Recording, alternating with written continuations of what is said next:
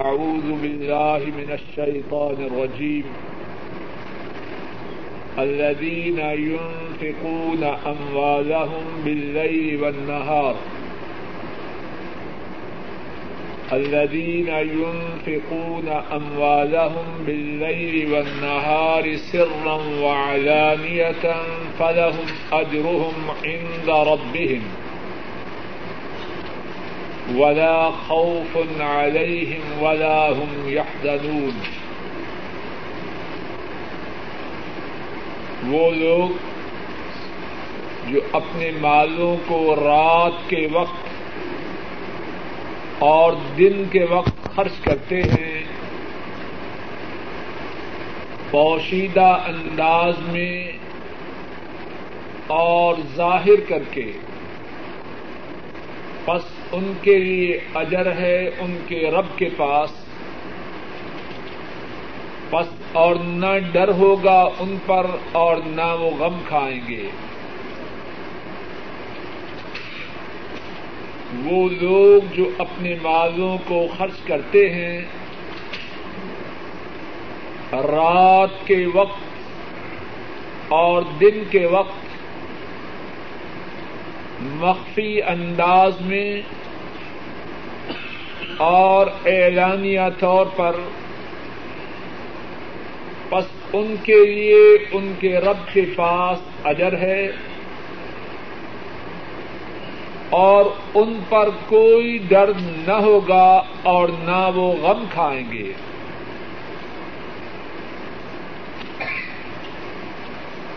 اس آیت کریمہ میں اللہ کی راہ میں مال خرچ کرنے کے متعلق اللہ مالک الملک نے کچھ باتیں بیان فرمائی ہیں۔ ان باتوں میں سے ایک بات یہ ہے کہ اللہ کی راہ میں مال خرچ کیا جاتا ہے۔ رات کی تاریخیوں میں اور دن کے اجالوں میں۔ اور اللہ کی راہ میں مال خرچ کیا جاتا ہے مخفی انداز سے اور ظاہری طور پر۔ رات کو مال خرچ کیا جائے اللہ کی راہ میں تب بھی درست ہے۔ دن کو مال خرچ کیا جائے اللہ کی راہ میں، تب بھی درست ہے۔ چھپا کے مال خرچ کیا جائے اللہ کی راہ میں، تب بھی درست ہے۔ ظاہر کر کے اللہ کی راہ میں مال خرچ کیا جائے، تب بھی درست ہے۔ پہلے سورہ البقرہ ہی میں یہ ہم پڑھ چکے ہیں۔ اللہ رب العزت فرماتے ہیں، اسی صفحہ میں دیکھیے۔ دوسری سطر آج نمبر دو سو اکہتر۔ ان تبد الصدقات فن اما ہی و ان تخفوها وتؤتوها الفقراء فهو خير لكم۔ اگر تم صدقات کو ظاہر کرو تو اچھا ہے۔ وہ ان تخفوها، اور اگر تم صدقات کو چھپاؤ وہ تو الفقراء، اور فقیروں کو دو فہو خیر القم پس وہ بھی تمہارے لیے بہتر ہے۔ ظاہری طور پر اللہ کی راہ میں مال کو خرچ کیا جائے یا مخفی انداز سے اگر مال کے خرچ کرتے وقت نیت درست ہے، مال خرچ کرنے کا مقصد اللہ کو راضی کرنا ہے تو دونوں طرح سے مال کا خرچ کرنا بہتر ہے۔ دوسری بات، اس آیت کریمہ کے حوالہ سے مفسرین نے یہ بیان فرمائی ہے کہ کس وقت اور کس طرح مال کا خرچ کرنا زیادہ بہتر ہے۔ آیت کریمہ کو دیکھیے۔ فرمایا الذین ينفقون اموالهم بالليل والنهار سرا وعلانیتا وہ لوگ جو اپنے مالوں کو خرچ کرتے ہیں رات کے وقت اور دن کے وقت۔ پہلے کس کا ذکر فرمایا؟ رات کا۔ رات اور دن میں سے پہلے ذکر فرمایا رات کا۔ سرم و علانیتن پوشیدہ طور پر اور ظاہری طور پر خرچ کرتے وقت کس کا ذکر پہلے فرمایا؟ پوشیدہ طور پر خرچ کرنے کا۔ بعض مفسرین فرماتے ہیں کہ اللہ کی راہ میں مال کے خرچ کرنے کی چار صورتیں ہیں۔ پہلی صورت یہ ہے، مال خرچ کیا جائے رات میں اور خرچ کیا جائے پوشیدہ انداز سے۔ اور یہ صورت سب سے اعلی ہے۔ خرچ کیا جائے رات میں اور خرچ کیا جائے پوشیدہ انداز میں۔ یہ صورت سب سے اعلی ہے۔ دوسری صورت یہ ہے، مال خرچ کیا جائے دن میں اور خرچ کیا جائے پوشیدہ انداز میں۔ اور تیسری صورت یہ ہے، مال خرچ کیا جائے رات میں، لیکن خرچ کیا جائے ظاہری انداز میں۔ اور چوتھی صورت یہ ہے، مال خرچ کیا جائے دن میں اور خرچ کیا جائے ظاہری طور پر۔ ان چاروں صورتوں میں بعض مفسرین فرماتے ہیں کہ سب سے اچھی صورت یہ ہے کہ مال خرچ ہو رات کی تاریکی میں اور چھپا کے خرچ کیا جائے۔ اور اس میں جو خوبی کا پہلو ہے وہ کیا ہے؟ اس میں ایک پہلو تو یہ ہے کہ جب آدمی رات کی تاریکی میں اللہ کی راہ میں مال خرچ کرے اور چھپا کے خرچ کرے تو ریاکاری کا جو احتمال ہے وہ نسبتاً تھوڑا ہے۔ ریاکاری کا جو احتمال ہے وہ نسبتاً تھوڑا ہے۔ اور دوسری بات یہ ہے، اور دوسری بات یہ ہے کہ جس غریب کی مدد کی جائے، اس کی سفید پوشی کا بھرم باقی رہتا ہے۔ اب اگر کسی سے تعاون کیا جائے سب کے سامنے تو جو سفید پوشی کا بھرم ہے وہ باقی نہیں رہتا۔ رات کی تاریکی میں اور مخفی طور پر خرچ کرنے میں دو باتیں ہیں۔ پہلی بات، ریاکاری کا استعمال کم ہے۔ دوسری بات،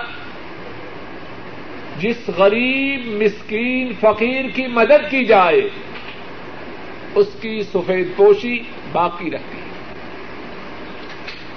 لیکن ظاہری طور پر خرچ کرنے میں اس میں بھی ایک بہت اچھا پہلو ہے۔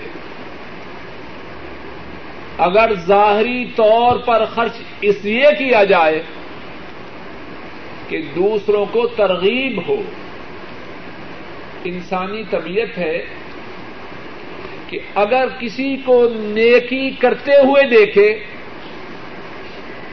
تو اس کے دل میں نیکی کی طرف رغبت ہوتی ہے۔ اگر کوئی اس لیے ظاہری طور پر خرچ کرے کہ میرے خرچ کرنے سے لوگوں کو اللہ کی راہ میں خرچ کرنے کی ترغیب ہو جائے تو شاید اس کا درجہ اس سے بڑھ جائے۔ جو رات کی تاریکی میں مخفی انداز سے خرچ کرتا کیوں؟ ایک شخص سو ریال دیتا ہے اللہ کی راہ میں اعلانیہ طور پر۔ اور اس کے دینے کی وجہ سے دس آدمی اللہ کی راہ میں خرچ کرتے ہیں۔ تو دس آدمیوں کو اللہ کی راہ میں خرچ کرنے کا جتنا اجر و ثواب ملے گا، اتنا ہی اجر و ثواب اس پہلے شخص کو ملے گا، جس کے اللہ کی راہ میں اعلانیہ طور پر خرچ کرنے کی وجہ سے دس آدمیوں نے اللہ کی راہ میں خرچ کیا۔ تو بات کا خلاصہ یہ ہے کہ اگرچہ رات کی تاریکی میں اندھیرے میں دینا بہت اچھا ہے، کہ اس میں دو باتیں ہیں۔ ریاکاری کا احتمال تھوڑا ہے، غریب و مسکین کی پردہ پوشی ہوتی ہے، لیکن اگر ظاہری طور پر اس نیت سے خرچ کیا جائے کہ دوسروں کو ترغیب ہو تو شاید اس کا اجر و ثواب اس سے بھی بڑھ جائے۔ اس آیت کریمہ میں ایک تیسری بات یہ ہے کہ اللہ کی راہ میں مال کو خرچ کرنے سے کیا ملتا ہے؟ فرمایا فلاحم اجروہم ان ربہم جو رات کو دن کو مخفی انداز سے ظاہری طور پر اپنے مالوں کو اللہ کے لیے خرچ کریں، ان کا اجر ہے کس کے پاس؟ ان دا رب ان کے رب کے پاس۔ اللہ اکبر۔ اور غور کیجیے جب بندہ اپنی استطاعت کے مطابق، اپنی طاقت کے بقدر اللہ کی راہ میں خرچ کرے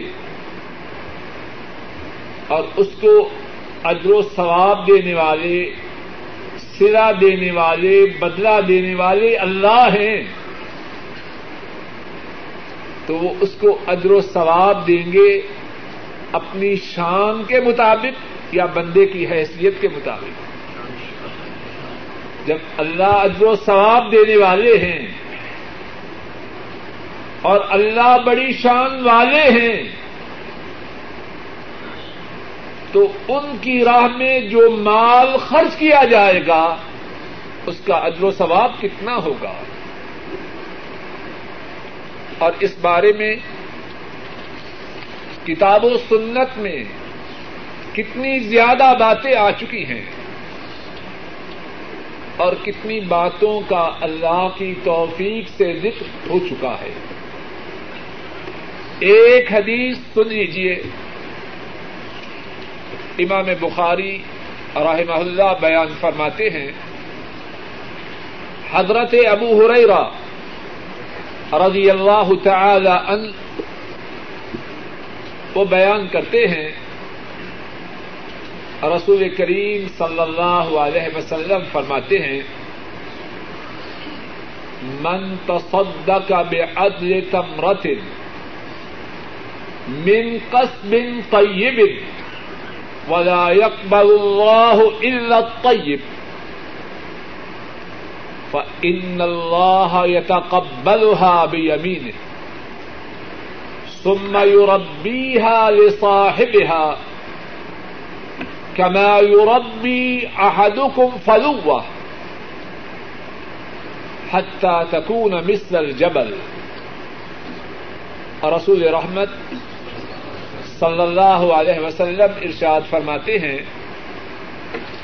جو شخص پاک کمائی سے ایک کھجور کے برابر صدقہ کرے اور اللہ پاکیزہ کے سوا کسی دوسری چیز کو قبول نہیں فرماتا فرمایا، اللہ اس کے صدقہ کو اپنے دائیں ہاتھ میں قبول کرتے ہیں اور پھر اس صدقہ کو صدقہ کرنے والے کے لیے بڑھاتے ہیں اور کتنے پیار سے بڑھاتے ہیں فرمایا، کسی کے پاس گھوڑی کا بچہ ہو، جس طرح وہ اس کی پرورش کر کے اس کو بڑھاتا ہے، اللہ کھجور کے برابر پاکیزہ کمائی میں سے کیے ہوئے صدقہ کو اس طرح بڑھاتے ہیں۔ اور پھر وہ صدقہ اللہ کے ہاں کہاں تک پہنچتا ہے؟ فرمایا، یہاں تک کہ وہ پہاڑ کے برابر ہو جاتا ہے۔ فلاحم اجرحم اندا رب جو اللہ کی راہ میں خرچ کرے،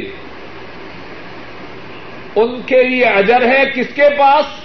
ان کے رب کے پاس۔ اور وہ اجر و ثواب کتنا ہے؟ وہ دینے والے اللہ ہی جانے کہ وہ کتنا زیادہ ہے۔ اور اللہ کی راہ میں جو مال خرچ کیا جائے، اس کے جو ثمرات ہیں، اس کے جو نتائج ہیں، اس کے جو فوائد ہیں، ان میں سے یہ بھی ہے، فلا خوف علیہم ولا هم يحزنون۔ اللہ کی راہ میں صدقہ کرنے والوں پر نہ ڈر ہوگا اور نہ وہ غم کھائیں گے۔ کیا مقصد اس سے؟ کل قیامت کا دن کتنا ہیبت ناک ہوگا، کتنا دہشت ناک ہوگا، کتنا خوفناک ہوگا۔ اس دن کے خوف کا یہ عالم ہوگا۔ و ترنا سا سکارا وبا ہوں بے سکارا ولا کن عذاب اللہ شدید آپ لوگوں کو دیکھیں گے تو آپ خیال کریں گے کہ وہ نشا میں مست ہیں۔ اب لوگ نشا میں مست نہ ہوں گے۔ لیکن اللہ کا عذاب انتہائی سخت ہوگا۔ اور وہ دن وہ ہوگا کہ اس دن جن عورتوں کے پیٹ میں بچے ہوں گے، وہ بچے گر جائیں گے۔ اور اس دن وہ لوگ جو دنیا میں، رات کی تاریخیوں میں دن کے اجالوں میں اپنے مالوں کو اللہ کی راہ میں خرچ کرتے رہے، فلا خوف علیہم، ان پہ کوئی خوف نہ ہوگا۔ کتنا بڑا انعام ہے اللہ کا۔ ولاحم یحزنون۔ اور نہ وہ غم کھائیں گے۔ غم کس بات کا؟ دنیا کا ساز و سامان، دنیا کی متا دنیا کی چیزیں جو وہ دنیا میں چھوڑ آئے، ان کو ان کے چھوڑنے پر کوئی افسوس نہ ہوگا۔ اللہ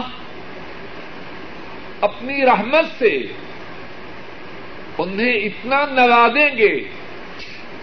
اتنا اطمینان و سکون عطا فرمائیں گے کہ دنیا کے چھوڑنے کی ان کے دلوں میں کوئی حسرت نہ ہوگی ولا خوف علیہم ولا هم يحزنون اللہ کی راہ میں خرچ کرنے والے رات کی تاریخیوں میں، دن کے اندھیروں میں نہ ان پہ ڈر ہوگا۔ قیامت کے دن کی ہولناکیوں کی وجہ سے اور نہ حسرت ہوگی جو دنیا میں مال و متا، ساز و سامان موجود ہے، اس کو چھوڑ کر آنے کی وجہ سے۔ اللہ ہم سب کو اپنی راہ میں خرچ کرنے کی توفیق عطا فرمائے اور ہمیں بھی ان لوگوں میں شامل فرمائے۔ جن پر کل قیامت کے دن نہ ڈر ہوگا اور نہ ان کے دلوں میں دنیا کو چھوڑ کے آنے کی حسرت ہوگی۔ لا يقومون إلا كما يقوم الذي يتخبطه الشيطان من المس۔ وہ لوگ جو سود کھاتے ہیں نہ اٹھیں گے مگر اس شخص کی طرح جس کو شیطان نے چھو کر دیوانہ کر دیا۔ وہ لوگ جو سود کھاتے ہیں، وہ نہ اٹھیں گے مگر اس شخص کی طرح جس کو شیطان نے چھو کر دیوانہ کر دیا ہو۔ یہ اس لیے کہ انہوں نے کہا ذالک بأنہم قالوا انما البیع مثل الربا۔ یہ اس لیے کہ انہوں نے کہا کہ تجارت جو ہے وہ سود کی طرح ہے۔ وأحل الله وأحل الله البيع وحرم الربا۔ اور اللہ نے تجارت کو حلال کیا اور سود کو حرام کیا۔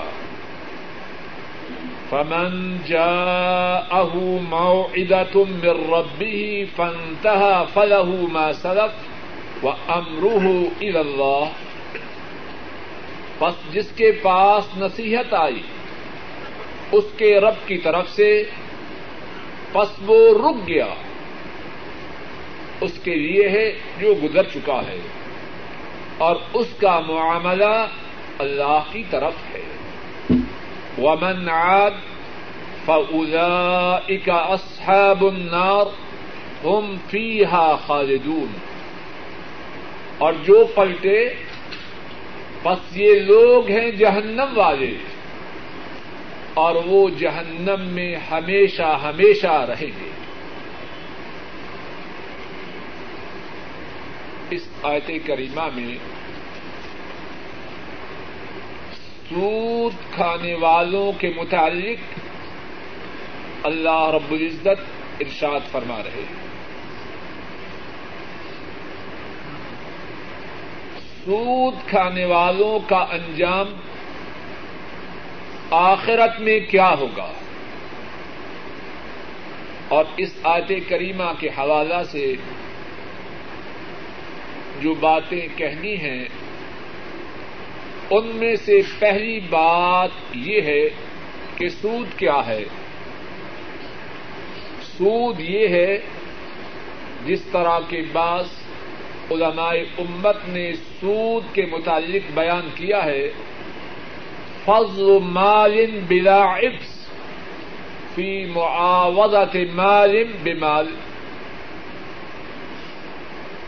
مال کے بدلا میں مال لینا، لیکن بغیر کسی عوض کے زیادہ لینا۔ مثال کے طور پر سو ریال کسی کو قرض دیے،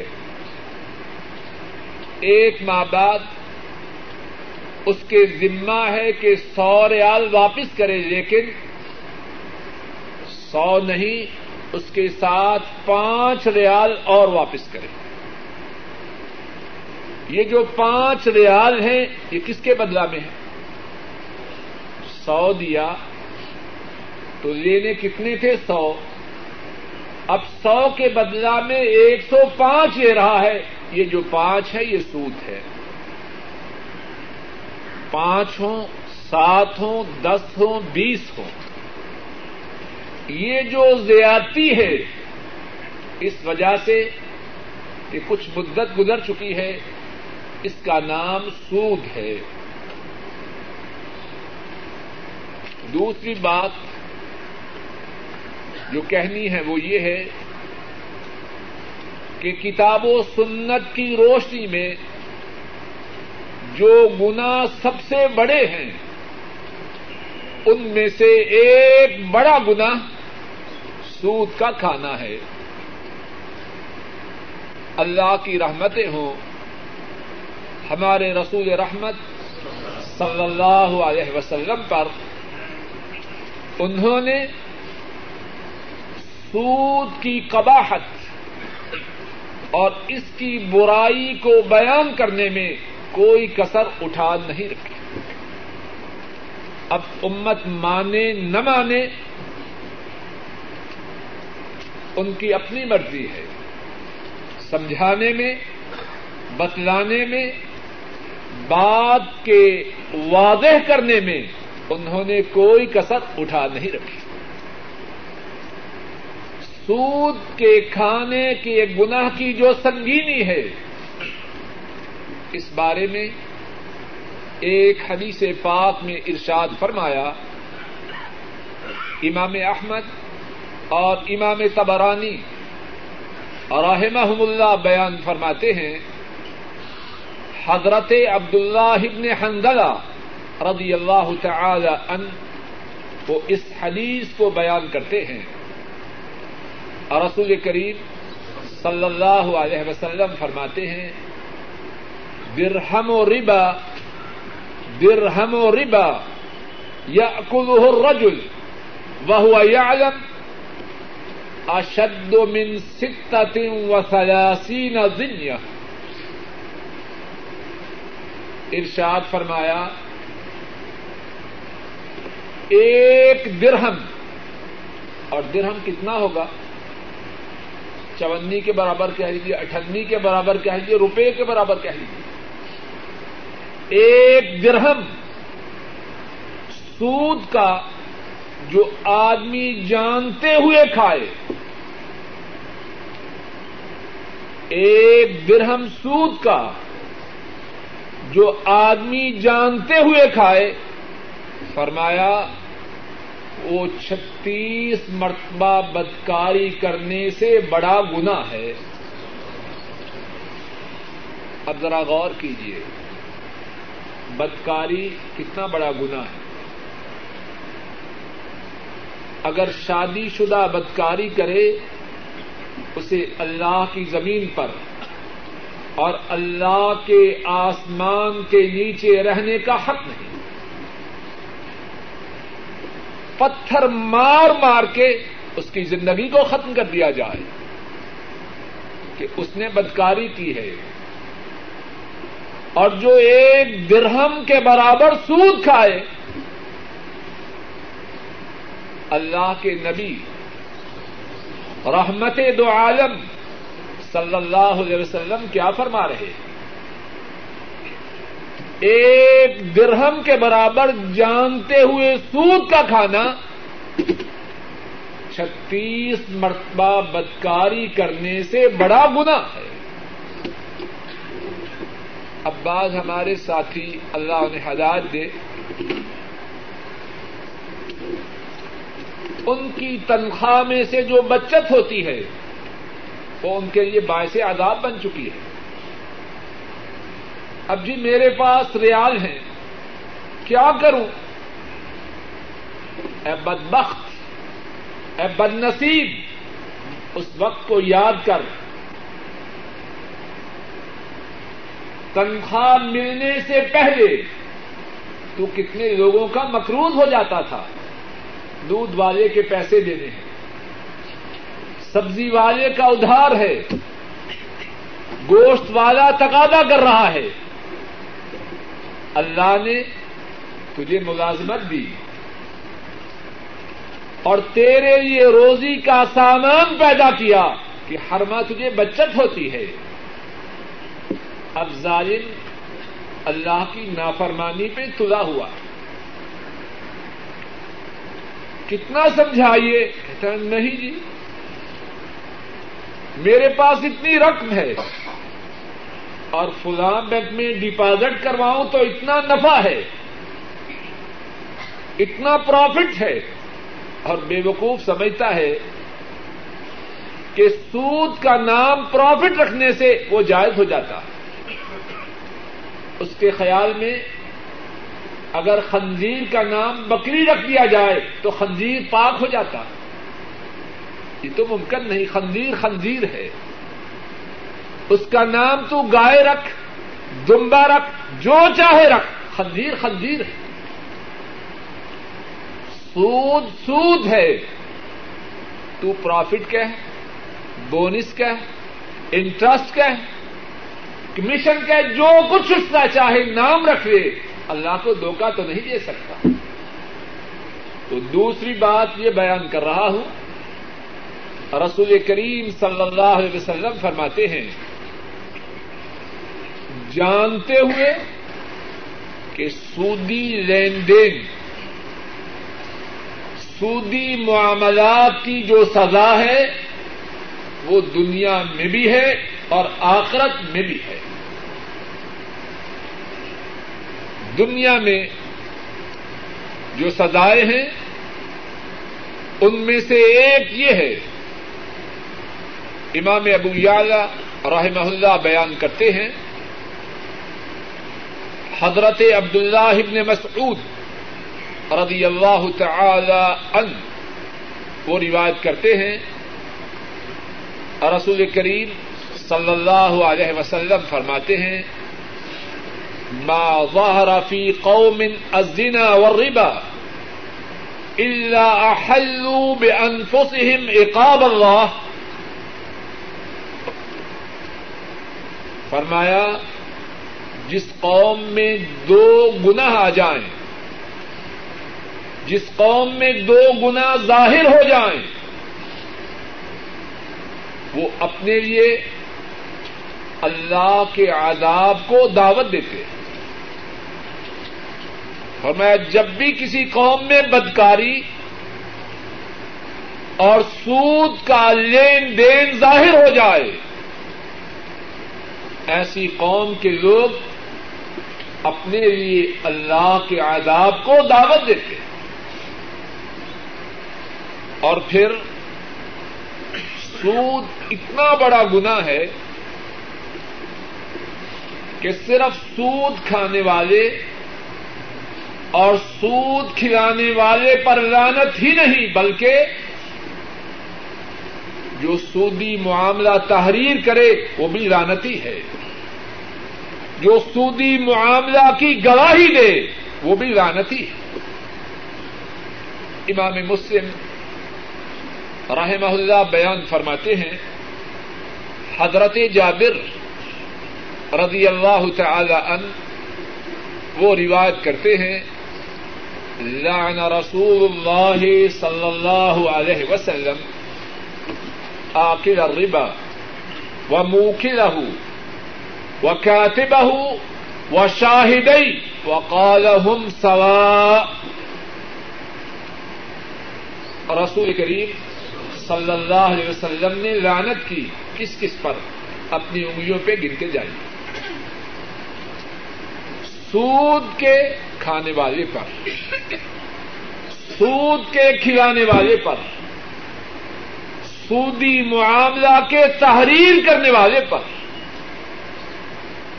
سودی معاملہ کے تحریر کرنے والے پر۔ اور سودی معاملہ پر دونوں گواہی دینے والوں پر۔ اور فرمایا وہ گنا میں سارے کے سارے شریک۔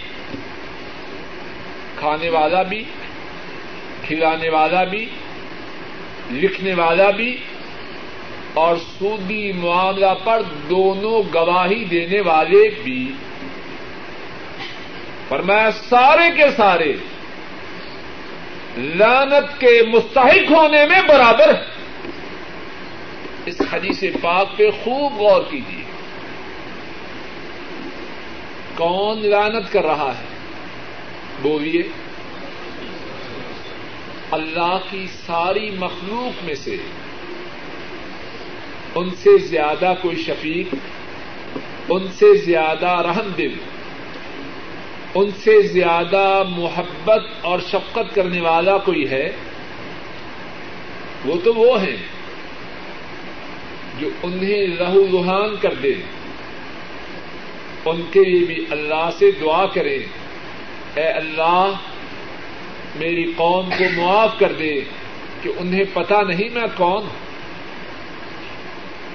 وہ لانت کر رہے اب جب وہ لانت کر رہے ہیں، تو انہیں سود کھانے والوں پر، سود کھلانے والوں پر، سودی معاملہ تحریر کرنے والوں پر اور سعودی سودی معاملہ پر گواہی دینے والوں پر کتنی ناراضگی ہوگی اور ایک اور بات اس حدیث پاک کے حوالہ سے سمجھیے۔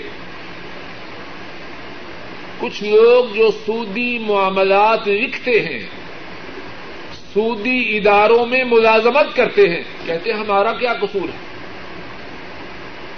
ہم تو صبح ساڑھے سات جاتے ہیں، چار بجے واپس آتے ہیں۔ ہم تو مزدوری کرتے ہیں۔ ہمارا کیا قصور ہے؟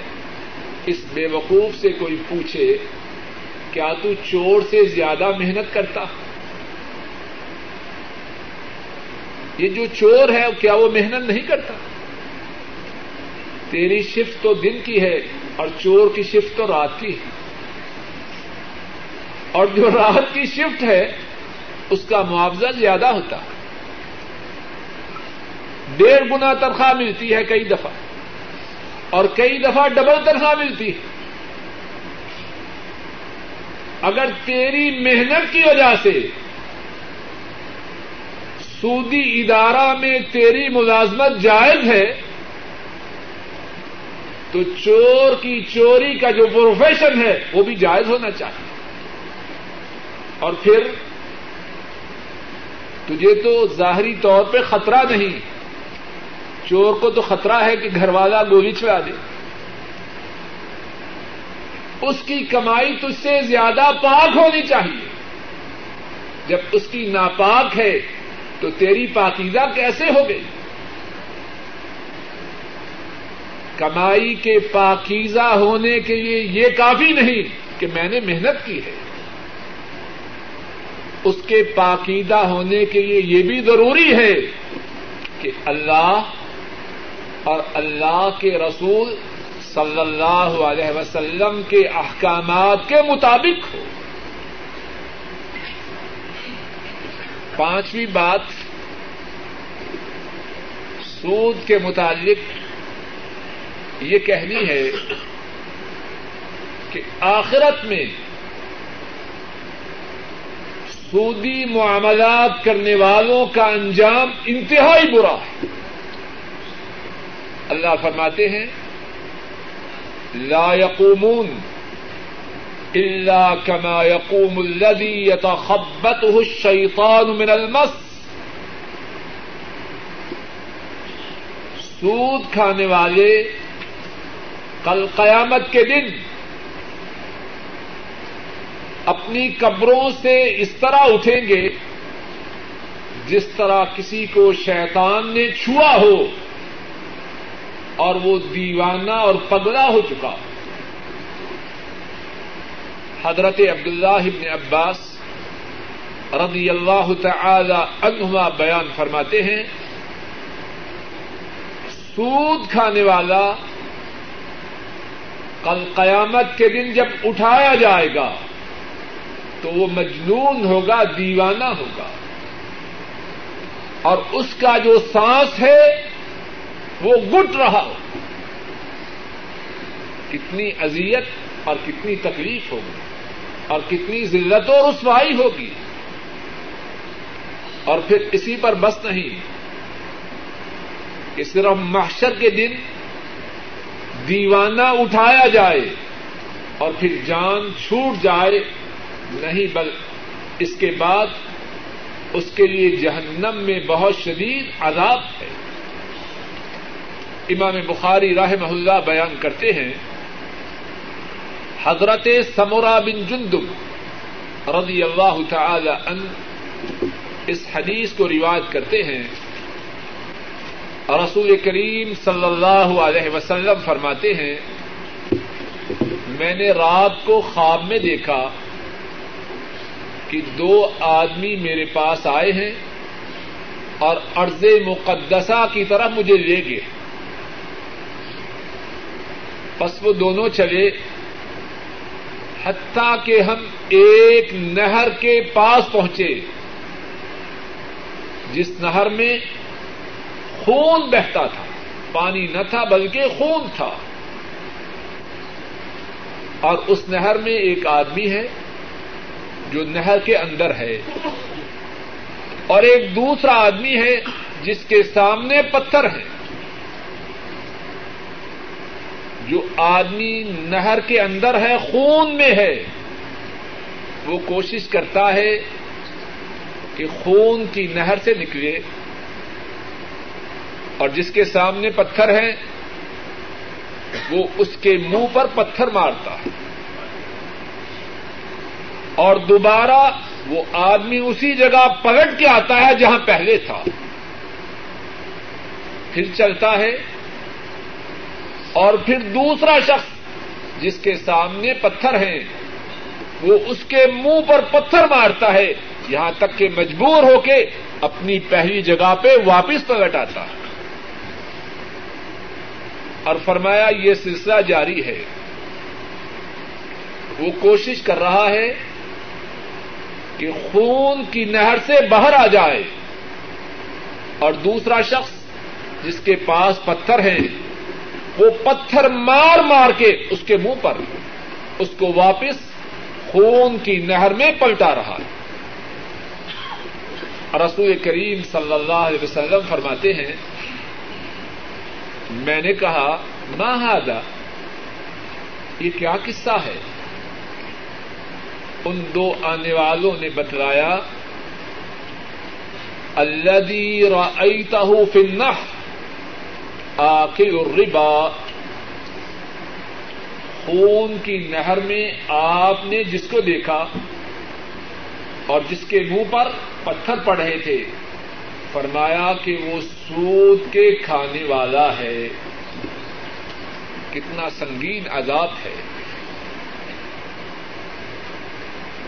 دنیا میں لانت ہے آخرت میں اٹھے تو دیوانہ ہو کے اور پھر جہنم میں عذاب پائے، خون کی نہر میں داخل کیا جائے اور جب بھی نکلنے کا ارادہ کرے، اس کے منہ پہ پتھر پڑے۔ چھٹی بات جو سود کے متعلق اس آیت کریمہ کے حوالہ سے کہنی ہے وہ یہ ہے، ذالک بأنہم قالوا انما البیع مثل الربا۔ یہ جو سود کھانے والے ہیں، کیا کہتے ہیں؟ کہتے ہیں کہ جو تجارت ہے، وہ بھی سود ہی کی طرح۔ ہے باتیں بنانے میں تو کوئی کسر اٹھا نہیں رکھتے۔ کوئی سمجھائے تو جواب میں کیا کہتے؟ یہ بھی تو ایک کاروبار ہے۔ عجب بات ہے۔ اللہ کہیں یہ حرام ہے اور تجارت حلال ہے۔ اور وہ کہیں نہیں، دونوں میں کوئی فرق نہیں۔ فرمایا، یہ اس لیے کہ وہ کہتے ہیں، تجارت بھی تو سود کی طرح ہے۔ وَأَحَلَّ اللَّهُ الْبَيَّ وَحَرَّمَ الرِّبَا۔ اللہ نے تجارت کو حلال قرار دیا اور سود کو حرام قرار دیا۔ اور ذرا غور کیجیے اس انسان کی بدبختی پر توجہ سے سنیے کہ مالک خالق پیدا کرنے والے، وہ ایک بات فرمائیں اور وہ بات ان کی بات کے الٹ بکے۔ ایسا شخص عقل مند ہے یا دیوانہ؟ ہے خالق پیدا کرنے والے۔ جو ہر بات کو جاننے والے ہیں، جو اس کو بھی جانتے ہیں جو زمانہ ماضی میں تھا۔ اس سے بھی آگاہ ہیں جو زمانہ حال میں ہے۔ اس سے بھی باخبر ہیں جو مستقبل میں ہوگا۔ وہ فرمائیں، سود حرام ہے۔ اور یہ بندہ ناکارا کہے کہ سود اور تجارت میں کوئی فرق نہیں۔ یہ عقل مند ہے یا بے وقوف؟ ذرا اس بات کو دو تین مثالوں سے سمجھے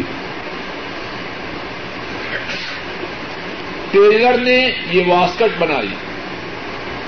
درزی نے یہ واسکٹ بنائی اور کہے کہ اس طرح پہننا ہے کہ بٹن آگے آئے اور وہ دوسرا حصہ پشت پہ ہو۔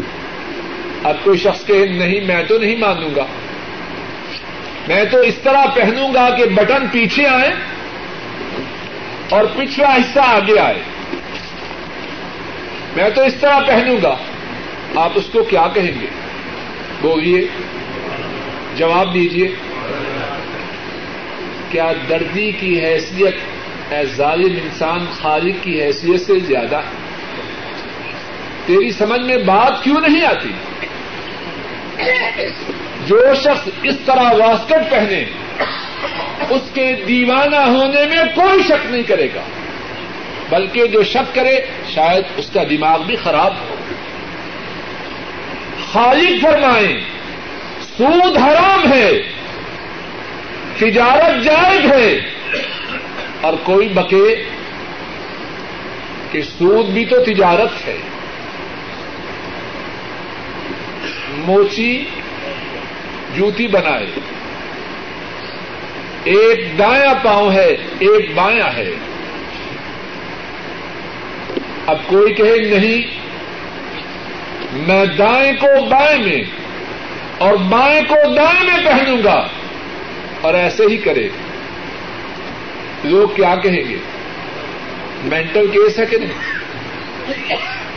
میں بات مذاق کے لیے نہیں کہہ رہا۔ اس لیے کہہ رہا ہوں ہمارے دل و دماغ میں یہ بات اتر جائے۔ جو موچی کی نہ مانے، وہ پاگل کہ موچی نے جوتی بنائی ہے۔ جو ظالم خالق کی نہ مانے، وہ کہاں کا عقل مند ہے؟ اور جو اس کو عقل مند سمجھے، اس کی عقل بھی صحیح ٹھکانے پہ موجود نہیں۔ وَأَحَلَّ اللَّهُ الْبَيَّ وَحَرَّمَ الرِّبَا۔ اللہ نے تجارت کو جائز قرار دیا ہے۔ تجارت کو حلال کیا ہے اور سود کو حرام کیا ہے۔ اور جو ظالم کہے کہ نہیں، دونوں ایک ایسے ہیں۔ اس کے ظالم ہونے میں کیا شک و شبہ؟ ہے ساتویں بات اس آیت کریمہ کے حوالہ سے، فمن جاءه موعدة من ربه فانتهى فله ما سلف. وامره الى الله. جس کے پاس نصیحت آئی اور وہ رک گیا. اب جو کچھ اس کے پاس پہلے سے مال ہے وہ اسی کا ہے. وہ امروہ اللہ اور اس کا معاملہ اللہ کی طرف ہے. اس بات کو خوب توجہ سے سمجھی پہلی تو مسئلہ کی بات ہے اور دوسری اس مسئلہ میں جو حکمت ہے، دونوں باتوں کو سمجھی مسئلہ یہ ہے، کوئی شخص سودی لین دین کرتا تھا۔ سودی لین دین سے اس کے پاس مال جمع ہے۔ اللہ نے اسے ہدایت دی۔ اسے بات سمجھ میں آ گئی۔ اب توبہ کرنا چاہتا ہے، کیا کرے؟ مال کو آگ لگا دے۔ کیا کرے؟ جو مال اس کے پاس آ چکا ہے، اب اس پہ رک جائے۔ وہ مال اسی کا ہے۔ فمن جاہ موعدت من ربه فانتهى فله ما سلف جس کے پاس نصیحت آئے اور وہ رک جائے، بہانے نہ بنائے، دغابادی نہ کرے جال سازی نہ کرے فنتا رک جائے۔ فلاح ما سلف جو مال اس کے پاس آ چکا ہے اور امروہ اللہ اور اس کا معاملہ اللہ کی طرف ہے، چاہے تو معاف کر دے، چاہے عذاب دے۔ مسئلہ، ایک تو مسئلہ کی بات ہوگی، دوسری اس میں حکمت کیا ہے؟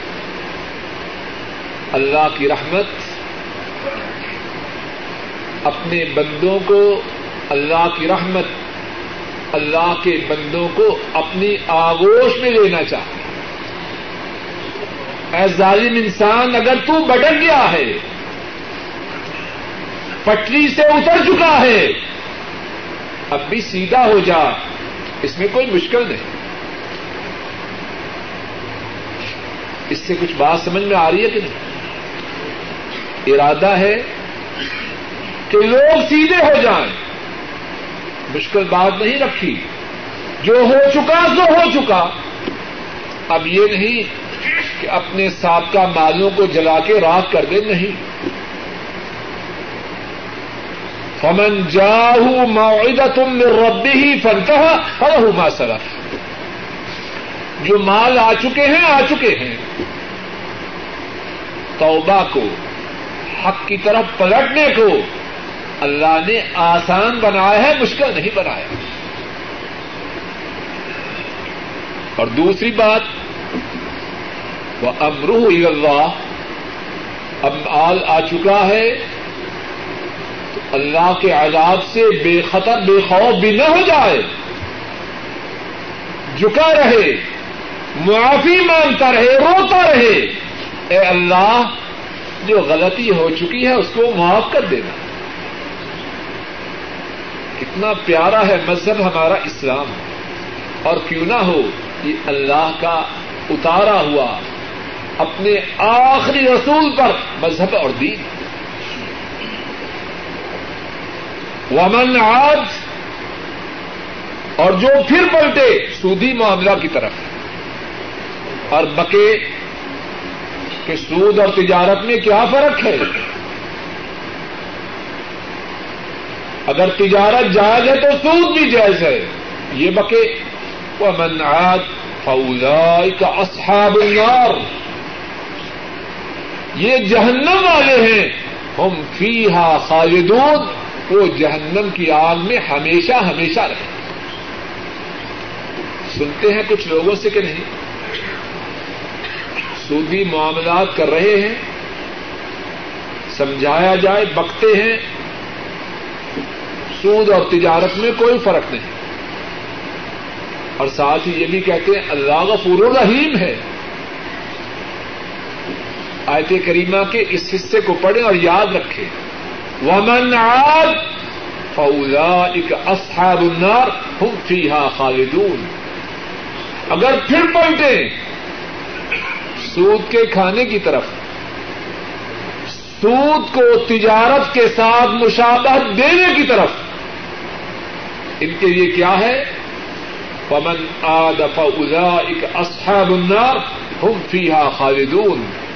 جو پھر پلٹے، وہ جہنم کی آگ والے ہیں اور وہ جہنم کی آگ میں ہمیشہ ہمیشہ رہیں گے۔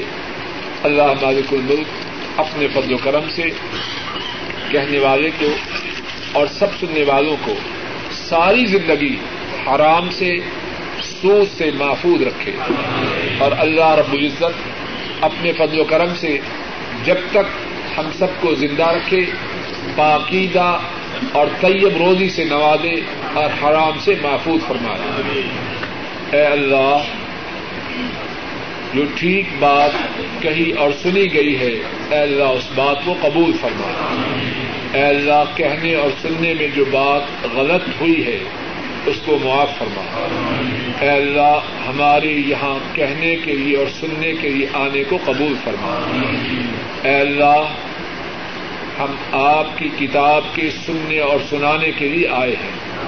اے اللہ، ہمارے آنے میں، ہمارے سننے میں، ہمارے سنانے میں جو غلطیاں ہوئی ہیں، وہ معاف فرما۔ اے اللہ، ہمارے اس آنے کو، ہمارے اس بات کے کہنے اور سننے کو ہمارے لیے، ہمارے گناہوں کی معافی کا سبب بنا۔ اے اللہ ہمارے دراجات کی بلندی کا سبب بنا۔ اے اللہ ہم پر اپنی رحمتوں کے نزول کا سبب بنا۔ اور اے اللہ جب تک آپ ہمیں زندہ رکھیں، اپنے قرآن کریم کی بات کہنے اور سننے کی توفیق عطا فرماتے رہیں اے اللہ، قرآن کریم کی مجالس سے ساری زندگی مستویز فرمانا۔ اے اللہ، قرآن کریم کی مجالس سے محروم نہ فرمانا۔ اے اللہ، ہمارے بوڑھے ماں باپ پہ رحم فرما۔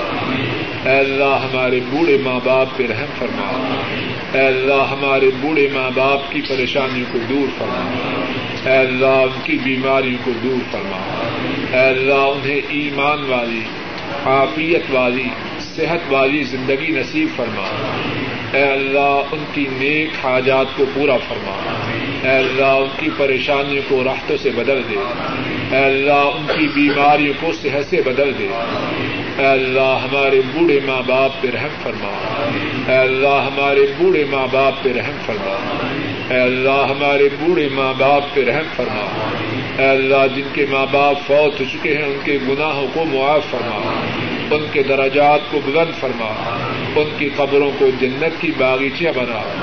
اے اللہ، ہمارے جو اعزا قارب ہمارے دادا، ہماری دادیاں، ہمارے نانا، ہماری نانیاں اور دیگر جو اعزا قارب فوت ہو چکے ہیں، اے اللہ، ان کے گناہوں کو معاف فرما۔ ان کے دراجات کو بلند فرما۔ ان کی قبروں کو جنت کی باغیچیاں بنا۔ اے اللہ، ہمارے جو بہن بھائی فوت ہو چکے ہیں، ان کے گناہوں کو معاف فرما۔ ان کے دراجات کو بلند فرما ان کی قبروں کو جنت کی باغیچہ بنا۔ اے اللہ، ان کے پسمان گان پر رحم فرما۔ اے اللہ، ہمارے جو بہن بھائی زندہ ہیں، ان پہ رحم فرما۔ اے اللہ، ان کی پریشانیوں کو دور فرما۔ اے اللہ، ان کے اہل و عیال کو ان کی آنکھوں کی ٹھنڈک بنا۔ اے اللہ، ان کے گھروں میں خیر و برکات نازل فرما۔ اے اللہ، ان کی حفاظت فرما۔ اے اللہ، ان کی بیماریوں کو صحت سے۔ اور ان کی پریشانیوں کو رختوں سے بدل دے۔ اے اللہ، ہمارے بیوی بچوں پہ رحم فرما۔ اے اللہ، ہمارے بیوی بچوں کی بیماریوں کو دور فرما۔ اے اللہ، ہمارے بیوی بچوں کی بیماریوں کو دور فرما۔ اے اللہ، ہمارے بیوی بچوں کی بیماریوں کو دور فرما۔ اے اللہ، ان کی پریشانیوں کو دور فرما۔ اے اللہ، ان کی پریشانیوں کو دور فرما۔ اے اللہ، ان کی پریشانیوں کو دور فرما۔ اے اللہ ہمارے بیوی بچوں کو ہماری آنکھوں کی ٹھنڈک بنا۔ اے اللہ ہمارے بیوی بچوں کو ہماری آنکھوں کی ٹھنڈک بنا۔ اے اللہ ہمارے بیوی بچوں کو ہماری آنکھوں کی ٹھنڈک بنا۔ اے اللہ ہماری اولادوں کو، ہمارے گھر والوں کو ہمارے لیے باعث رحمت بنا، باعث سعادت بنا، باعث خیر بنا۔ اے اللہ ہمارے لیے باعث فتنہ نہ ہو۔ اے اللہ ہمارے لیے باعث مصیبت نہ ہو۔ اے اللہ ہمارے لیے باعث عذاب نہ ہو۔ اے اللہ ہمارے گھروں میں دین کو جاری و ساری فرما۔ اے اللہ ہمارے گھروں میں دین کو جاری و ساری فرما۔ اے اللہ ہمارے گھروں میں دین کا چلن فرما۔ اے اللہ ہمارے گھروں کو شیطانی ساز و سامان سے پاک فرما۔ اے اللہ ہمارے گھروں کو شیطانی ساز و سامان سے پاک فرما۔ اے اللہ ہمارے گھروں میں قرآن کریم کی تلاوت ہو۔ حدیث پاک کا مطالعہ ہو۔ رسول کریم صلی اللہ علیہ وسلم کی سیرت مبارکہ کا تذکرہ ہو۔ اے اللہ ہمارے گھروں کو خیر کا گہوارہ بنا۔ اے اللہ ہمارے گھروں میں شیطان کا بسیرا نہ ہو۔ اے اللہ ہمارے گھروں پہ رحم فرما۔ اے اللہ ہمارے گھروں پہ اپنی رحمتوں کا نزول فرما۔ اے اللہ ہمارے گھروں میں اطمینان و سکون کا نزول فرما۔ اے اللہ ہماری اولادوں کے نیک پروگراموں کو پورا فرما۔ اے اللہ ہماری اولادوں کو دین میں ہم سے آگے فرما۔ اے اللہ اپنے فضل و کرم سے حاضرین مجلس کی تمام پریشانیوں کو دور فرما۔ اے اللہ ہماری سب پریشانیوں کو دور فرما۔ اے اللہ ہماری سب بیماریوں کو دور فرما۔ اے اللہ ہماری نیک حاجات کو پورا فرما۔ اے اللہ، آنے والی مصیبتوں سے ہم سب کو محفوظ فرما۔ اے اللہ، آنے والے حادثات سے ہم سب کو محفوظ فرما۔ اے اللہ، آنے والی مصیبتوں سے ہم سب کو محفوظ فرما۔ اے اللہ، آنے والی مشکلات سے بچانا۔ اے اللہ، ہماری دنیا کو سدھار دے۔ اے اللہ، ہماری آخرت کو سدھار دے۔ اے اللہ، ہماری دنیا کو سدھار دے۔ اے اللہ، ہماری آخرت کو سدھار دے۔ اے اللہ، جو ساتھی بے روزگار ہیں انہیں رزق حلال عطا فرما۔ اے اللہ جو ساتھی بے ہدایت ہیں، اے اللہ انہیں ہدایت عطا فرما۔ اے اللہ جو اولاد والے ہیں، ان کی اولادوں کو ان کی آنکھوں کی ٹھنڈک بنا۔ اے اللہ جو پریشان ہیں، انہیں اطمینان و سکون انہیں اطمینان و سکون عطا فرما۔ اے اللہ تمام کائنات کے مظلوم مسلمانوں کی مدد فرما۔ اے اللہ ظالموں کو تباہ و برباد فرما۔ اے اللہ کائنات کے تمام مظلوم مسلمانوں کی مدد فرما۔ ظالموں کو تباہ و برباد فرما۔ اے اللہ امت پہ رحم فرما۔ اے اللہ امت پہ رحم فرما۔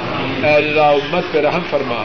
اے اللہ محشر کے دن اپنے عرش عظیم کا سایہ نصیب فرمانا اے اللہ رسول کریم صلی اللہ علیہ وسلم کے حوض کوثر سے پانی نصیب فرمانا۔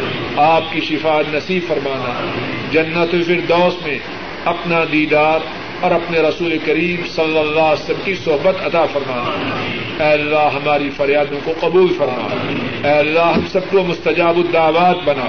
ربنا تقبل منا انك انت السميع العليم وتب علينا انك انت التواب الرحيم وصلى الله تعالى على خير خلقه وعلى اله واصحابه واهل بيته واتباعه الى يوم الدين امين يا رب العالمين فرمانا، اے اللہ نبی مکرم صلی اللہ علیہ وسلم کی شفا نصیب فرمانا، اے اللہ رسول کریم صلی اللہ علیہ وسلم کے حوض کوثر سے پانی نصیب فرمانا، اے اللہ اپنے عرش عظیم کا سایہ نصیب فرمانا، اے اللہ جنت الفردوس میں اپنا دیدار اور اپنے رسول کریم صلی اللہ علیہ وسلم کی صحبت نصیب فرمانا۔ اے اللہ ہمارے جو بھائی بیمار ہیں اے اللہ ہمارے جو عزا وقارب جو عزا وقارب